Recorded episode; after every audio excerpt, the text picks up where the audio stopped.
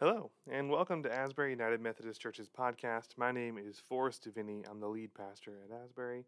Thank you for joining us. We hope that this podcast will enrich your walk with Christ, increase your knowledge of the Bible, and maybe be a little bit entertaining as well. So, you have finally started reading the book of Revelation. I've been preaching on it for three weeks. This is the first week where you've actually been reading it we'll get through, I believe, the first six or seven chapters by the end of the week. Obviously, you won't finish the book till the end of the year. Um, so we'll talk about Revelation a bit. This is going to be kind of an odd uh, podcast this week. It might be a little short because, well, I've preached pretty heavily out of these opening chapters of Revelation so far, actually. Um, and so I don't want to cover too much material that I've already talked about, but I do want to go over some things in these books, in these chapters. Uh, and I'll briefly touch. You're reading through um, in the Old Testament what are called the minor prophets. Uh, okay, so you have the major prophets are Isaiah, Jeremiah, um, Ezekiel. I can never remember if they include Daniel in that or not. Um, but the, the minor prophets are, are the last books of the Old Testament, these really short prophetic texts at the very end of the book. And there's quite a few of them. Um, you've already read through some. Hosea is one of the minor prophets. Um, so you're reading through Joel and Amos and Micah, and and of these we kind of know Micah the best because it has some really great, highly quotable passages, right? Like the, uh, you know, what does the Lord require of you but to love justice and to do mercy and to walk humbly with your God, right? Micah 6 8, great, great, wonderful, quotable verse. It's actually on a plaque up in the wall of my kitchen right now. Um, we love that verse, it's great. Uh, Amos is is a great one, and and I Amos to me is a really fascinating little book because it's written uh, by a prophet who lived in the northern kingdom of Israel during its final days, and he he does seem to have managed to escape the invasion of the Assyrians into and, and lived in the southern kingdom. But Amos opens up with and it's it's kind of like, you know, if you if you've watched many horror movies, you know, the opening scenes where you've got one character, horror movie or disaster movie, right? Either way, one character who who like he he, he knows something horrible is about to happen. He can sense something is terribly, terribly wrong, but no one else around him thinks that's the case. They all think it's just business as usual. They all think he's crazy for thinking something terrible is about to happen. And that's the book of Amos. I mean, he's walking around his home in, in Israel. He, he can see that something horrible is about to happen. He is going to um, you know, he knows he knows that doom is coming, and no one think, no one listens to him. He's the only one who recognizes what's going to happen. Um, it's also maybe it's also like you know if you in like war movies when things are going too good for the good guys and only one guy recognizes that that they're about to get just clobbered right it's same kind of of thing amos is like the only one who can see the truth coming and he has these wonderful uh, descriptions in the first few chapters where it's like they're they're not quite visions. You know, he he talks about a crooked wall uh, or a, a bowl of spoiled fruit, and he uses these as images for the nation of Israel and for what God is going to have to do. And the really fascinating thing to me about the, those passages is they are not supernatural visions. They are literal things that he sees when he's walking around town. I mean, he, he literally sees a, a, a construction crew working on a crooked wall, and they've got the plumb line next to it, and they're realizing that the only way to, that the wall is so crooked, it's so bent out of shape, the only way to fix it is to tear the whole thing down and build a new one. And Amos thinks in his head, oh my gosh, that's what God's going to have to do with us.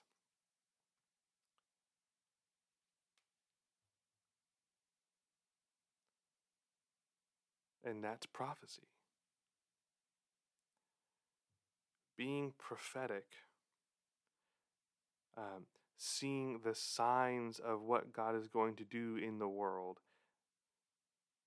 more often than not, it does not mean having these supernatural, crazy, weird visions. Now, that happens sometimes. Many of the prophets have those. Ezekiel has a ton of them. There are people alive today who have those. But Amos never has that. Instead, what's going on with Amos is he is so deeply immersed in the Word of God, in the Scriptures. His prayer life is so rich that he he can see things that are fairly mundane, everyday things, and in them he can interpret signs from God. They spark in him a connection. And he makes that connection between this, this relatively mundane thing, a construction crew working on a crooked wall, and what God is going to have to do with Israel. And what that means is any of us, any one of us, can be prophetic in the same way that he was. We just have to immerse ourselves in Scripture and in prayer. In a way, you know, he's it's a lot like and maybe this won't be too relatable for you, but in a way it's a lot like coming up with a sermon illustration, right? You're you're trying to find something you see in your everyday life that connects to the message you think you need to preach and and people think that that is like just the sole realm of the preacher that i'm the only one who needs to be doing that but actually it's good for you to do it too. It's good for you to be able to see things in your everyday life and interpret them as a metaphor for something god is trying to tell you. Because god absolutely 100% is speaking to you. God speaks to us. He speaks to every last one of us all the time it is never the case that God just doesn't speak to you. It is the case that often we are not listening. Often we haven't opened ourselves up to hear what He's saying. And very often He speaks to us in the same way that He speaks to Amos, not through like an audible voice booming out of the heavens to tell you what to do, not through a still, small, quiet voice deep in your heart guiding you where to go, but through through these everyday things that spark a connection in you and make you think of something you've read in Scripture, which is, of course, the primary way through which God communicates to us. Never forget that. The Bible is God's primary means of communication to us. Um, but if you want the words to jump off the page and, and apply to your daily life, you have to be so immersed in them that as you're walking around, going about your business, you see things going on in the world that spark that kind of connection and make you think, oh my goodness, this is what God is trying to tell me. I mean, imagine, imagine just walking around town and seeing a construction crew working on, on something, right? Maybe not a crooked wall, maybe a clogged pipe. And you think, my God, there's there's a clog in my heart that God's trying to get through, right? Not a not a literal clog, but there's something spiritually that's blocking me from receiving what God wants to do. Imagine having having that kind of mentality. That is actually what all Christians are supposed to have all the time, and I struggle with this too. Very much. It, it, it's we're not used to it, but this is what God wants for us to be able to communicate to us in that way. Uh, for us to be so deeply immersed in His Word and in our prayer lives with Him that that everyday mundane objects become a means by which he can communicate with us. So that's what's going on in the book of Amos. I mean, there's more going on because he's talking about the northern kingdom and their impending doom, but that's that's how God communicates to him. It's not through a voice coming out to him out of the clouds. It's not through supernatural visions. It is literally through all these little mundane things that he sees, and he interprets them as signs from God, and it turns out he's right. So Amos is a fascinating little prophetic book. I love it, love it, love it, love it. Uh, so Revelation, Revelation. Um, you know, to talk about Revelation, it's going to start to sound really like I'm beating a dead horse. Uh, because again, this is this book it is so so important it is so important for our understanding of who god is of, of our ultimate hope in god and, of every i mean it, it is the capstone of our theology. It is it's absolutely crucial and it's been horribly horribly abused by many people. And that it's not an easy book to understand and interpret to begin with, but because you've had all these people who've just terribly abused it, who have read it with no imagination, no understanding of biblical symbolism, and who have just insisted on imposing a literalistic interpretation of everything onto it um, for really no good reason. Now it's even harder for us to interpret because all of us, all of us were raised in a world where these literalistic interpretations of Revelation have been floating out there long enough that they've influenced all of us to one degree or another. And we really have to overcome that because there is so much in Revelation that, that's going on, and all of it is couched in this deep, rich symbolism. Um, and it's, you know, it is a book that is written to people living in a particular time and place. There are real historical events it references and warns about. But at the same time, it's also a book that is about our ultimate hope in the future and that does try and give us some understanding of what's going to happen when Jesus comes back. And it doesn't give us a code book for interpreting exactly what that's going to look like. It doesn't give us a, a code for interpreting when it will happen. It's not trying to do that, but it is trying to remind us that yes, Jesus is coming back. He will fulfill all the promises he made to us. Um, so it's important in that regard. But fundamentally, it is a book that, that helps us to understand how to have hope in Jesus in the meantime as we wait for that return.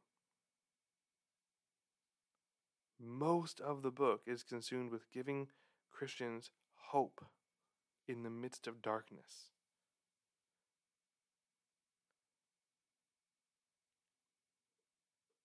Hope that's not based on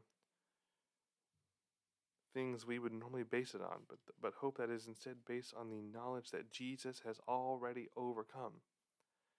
That those who those saints who have gone before are alive in him and they are already reigning with him.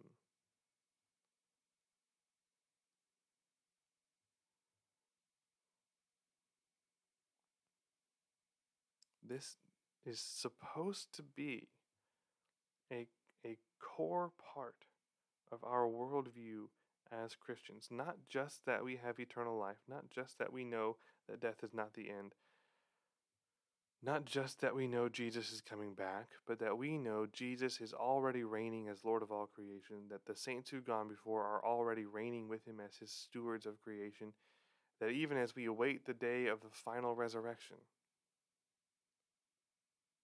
we reign with him his kingdom has started. It is his kingdom is already bursting in upon the world.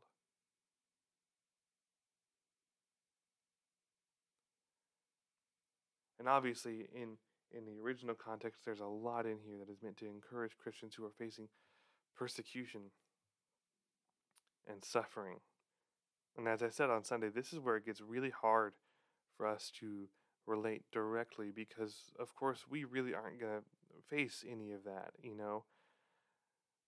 People people like to talk about how difficult it is to be a Christian in modern America and all the fears that they have about how the culture is pushing back against Christianity, but you know the reality is the the legal protections around the free practice of religion in the United States are stronger right now than they have been at any point in American history.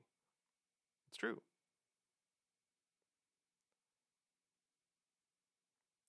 courts consistently side with defendants in cases, or with, uh, I suppose, not defendants, maybe.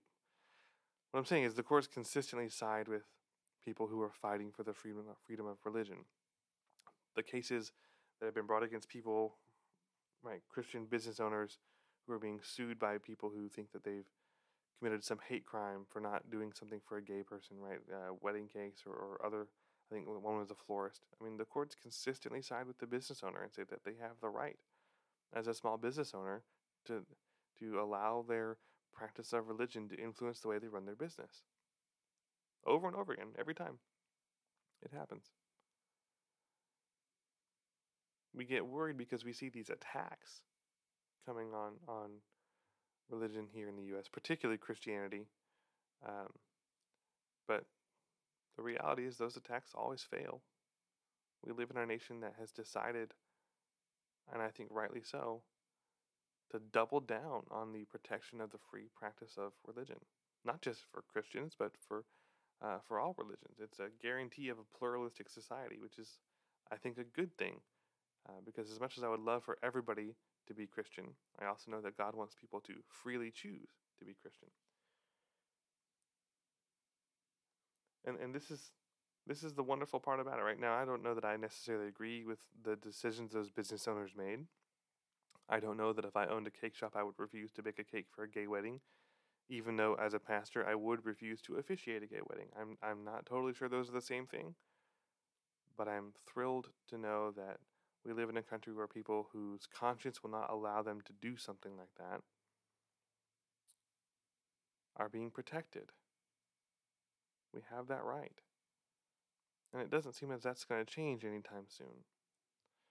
So we don't really have to worry about persecution, certainly not successful persecution. Um, it seems pretty clear that in our country, the people who might try to persecute the church are going to fail.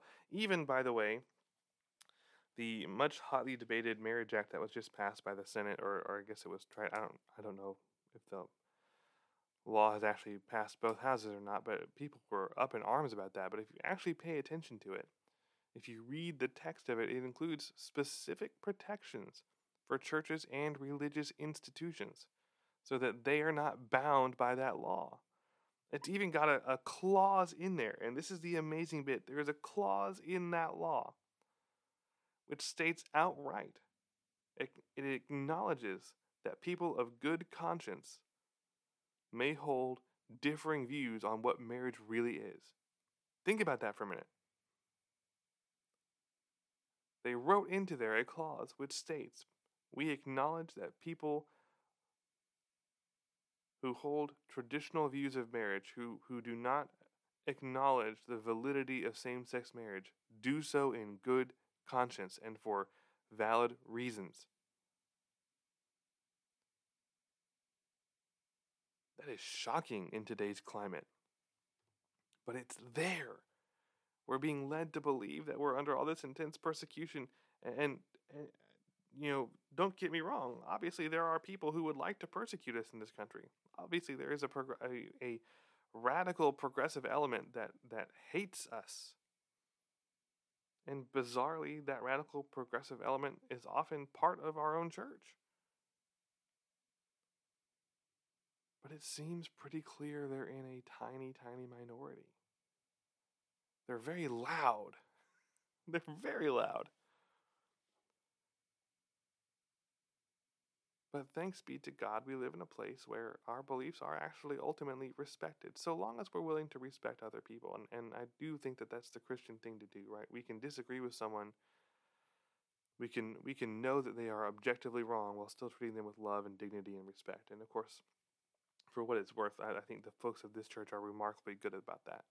Um, I, have been parts of churches where people were not so good about that. You all are just masters of, of Christian living in that sense, and I'm so honored uh, to to be the pastor of a church with, with people who are who are able already able to show love and grace and respect to people um, who not only disagree with them but who they believe are living sinful lives, and it's just wonderful to see it. It's exactly what Jesus wants the church to do.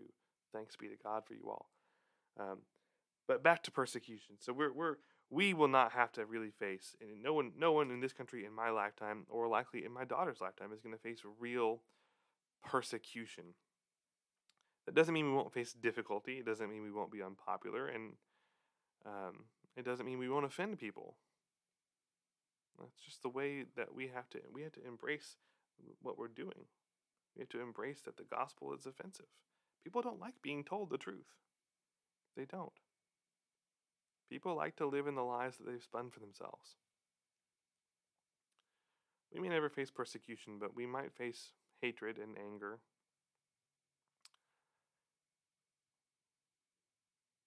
We might be unpopular. And you will notice that it is precisely that fear which has led so many Christians and so many churches and pastors to compromise their values,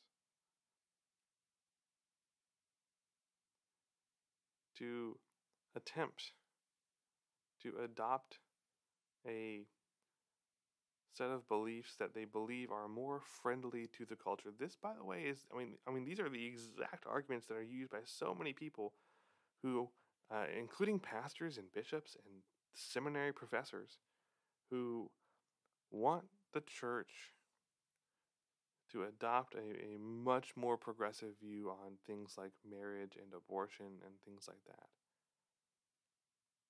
They always start with that argument that, you know, we're going to lose all the young people if we don't do this because this is how they all see the world. And then from there, they work back into Scripture and they work back into theology. They don't start from the Bible. They start from what the culture says and then they go back to the Bible and they try and reread it in a different light every time. And they'll deny it to their dying breath. And I know because I went to seminary with them. But I see the process, how it works out. Um, I mean, conservatives do this too, by the way. It, it looks different, but they do, they often do the same process. They look at what cultural values they want to support, and then they work back into the Bible. Um, so everyone has to watch out for this. But you know, the, the, the amazing thing is, when I hear pastors say something like, well, we're going to lose all the young people if we don't adopt these views. We're going to lose all the women if we don't adopt these views. We're going to lose all the the non-white people if we don't adopt these views. And I've heard all three of those. Always, that is coming from old white people, usually male, whose churches are old white churches.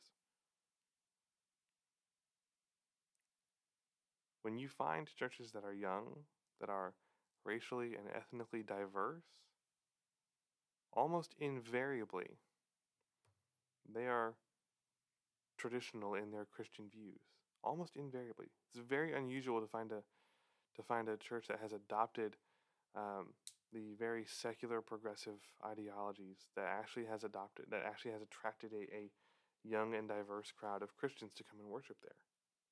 It's astonishing.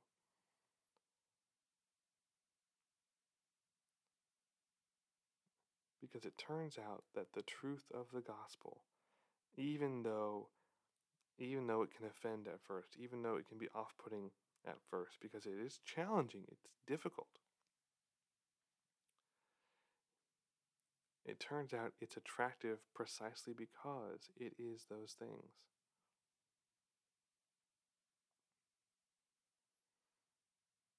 Now, we, we have to be clear about something. When we say that the gospel is offensive, that doesn't mean that we need to be offensive. It doesn't mean we need to be rude or quick to judge or call people sinners. The early church was not offensive intentionally. They weren't walking around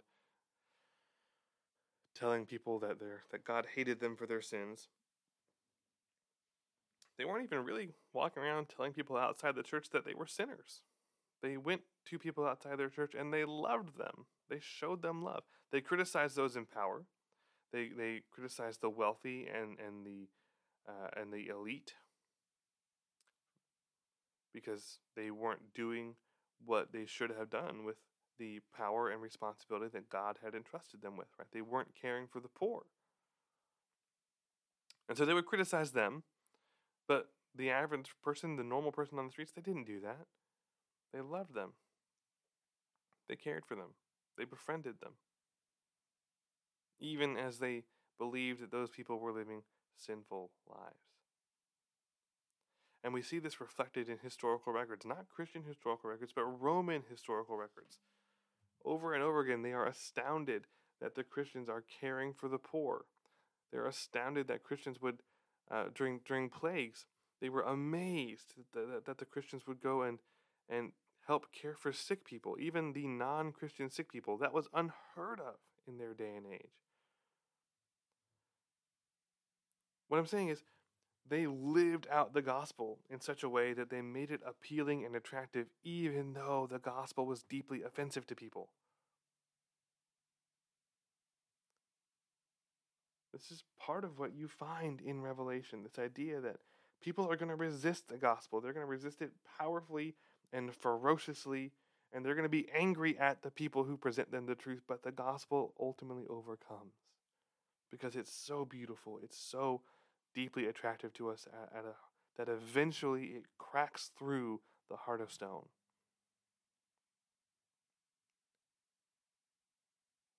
For all the the judgment and the wrath that people think is in Revelation, there's a lot of deep love in here. And the story is ultimately one of redemption and hope. We can hope. We can hope that God will redeem most people.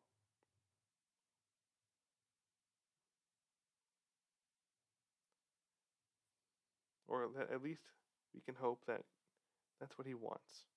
That's what he's going to try to do. That's his dream.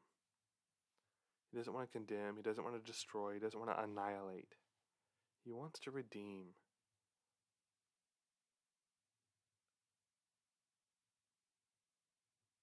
Now, I'll say what I always say. If people choose to keep rejecting God, he's quite happy to, to just let you go. He won't force himself on you but he will pursue you. We have a responsibility as God's people, as his church, to be in the world proclaiming the good news of Jesus, not just to individuals, but to institutions and nations, to remind them all that God is real, that God is the Lord of all creation, that he's already won, that all that we see around us is already his and that he doesn't want to condemn people. He wants to redeem them, he wants to welcome them in. We see this time and again in Revelation. It's it's just hard to interpret sometimes because of the deep rich symbolism. And we get caught up in reading these symbols and sometimes they're violent symbols and sometimes they're disturbing symbols. Um, and some of that is because John is often just recycling symbols from the Old Testament, particularly the book of Daniel and Ezekiel. But the moral of the story is the same. God wants to redeem, and, and he's going to strike down the empires of this world who will attempt to stand in his way. But that doesn't mean he's striking down all the people. He's striking down the empires to get to the people. What we then have to think about is okay, who are the empires that are actually standing in opposition to Jesus right now? And the ones that are going to come to mind are, I mean, obviously, we, we might think of, uh, of Russia right now um, because of all that they're doing. We might think of communist China, certainly one of the most evil empires that has existed in recent history. Wouldn't be surprised to see God strike them down during my lifetime not through violence, but through the incredible explosive growth of the Chinese church. And actually, that might be for us a remarkable case study in exactly the kind of thing that Revelation is talking about conquering the world through love and mercy and self sacrifice. I'm convinced we'll see communist China fall, if not in my lifetime, during my daughter's lifetime, and it won't be through a, massive global war, it will be because the church in China becomes an unstoppable force. I'm sure that's going to happen one day. But we may want to think about our own nation. We may want to think about empires who we would are inclined to think of as as good. And I'm not going to I'm not sitting here telling you America's evil. You should hate it. That's not where I'm going with this. I'm saying we as Christians have a responsibility to be that critical, that critical of even our own nation, to think about, to, to be willing to call our own leaders to repentance, to criticize when they have done something that's clearly evil, um, even if that means criticizing people we voted for and who we elected.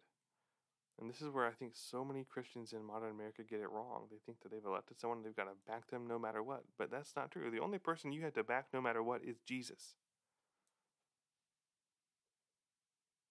You are actually supposed to be critical of your politicians. You're supposed to be a thorn in their side because no one else is going to do it.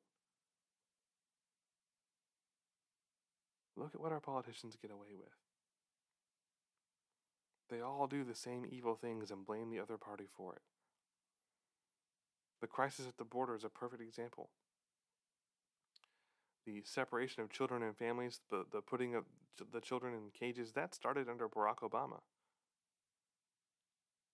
When Trump got elected, the Democrats blamed him for all of it, and he got all kinds of backlash for it. He didn't stop it. You saw uh, Alexandria Ocasio Cortez faking a cry at the at the at the border wall for it, and yeah, she was faking. I saw the picture. And this is not a pro-Trump, anti-Democrat message either, because what happened when Biden was elected? Nothing. The cages are still there. The children are still being separated from their families. He didn't stop it. He didn't change it. Both parties are doing it. They're both doing this horrible evil. They're both separating children from their families and putting them in cages. It's unthinkable, but it's going on. They've both turned these human beings who are made in the image of God, who have inherent worth, inherent dignity, they've both turned them into nothing more than political pawns. And what I see from Christians across the political spectrum is utter silence when their own party is in power. That's not what Revelation calls us to do.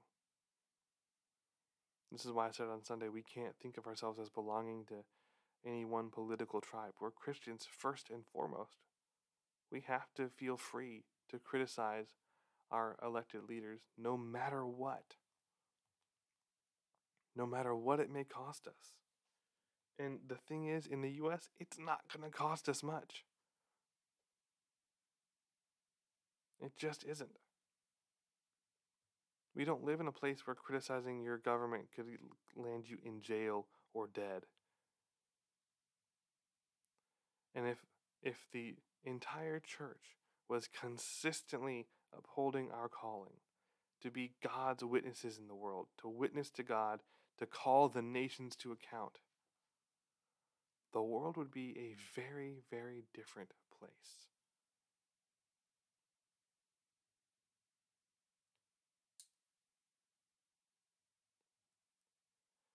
Of course, that's only one part of what Revelation is about. So you just basically got an extension of my sermon on Sunday. You're welcome. The book itself is a, a book of hope and peace. Our hope is in Jesus. It's, it's a message that says that even though it may not look like it all the time, even though you may have trouble seeing it, God wins. God has already won. There is no power on earth that can challenge God. Not successfully. They will try and they will fail. God wins. It's amazing. It's absolutely amazing. So remember as you read this book, it's it's a peek behind the curtain. It's pulling back the veil to show you what reality truly is. God wins. The nations may rise up in, in an attempt to overthrow him. The empires of this world may think they are all powerful and almighty, but they're nothing they're nothing before the power of God.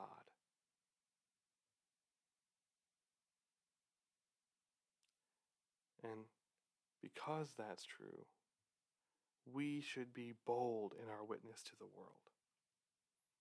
We should be bold, and that witness is not just telling people that Jesus died for their sins. That's obviously a very important part. But that witness is also calling our leaders to account, holding them accountable to Jesus, to the true ruler, and reminding people that actually He is the one who's really in charge. Anything we have on this earth comes from Him, including any authority and power we have, it comes from Him. We have it at His sufferance. That's our job. Be bold because we know that God has already won. We'll be back next week with more on Revelation.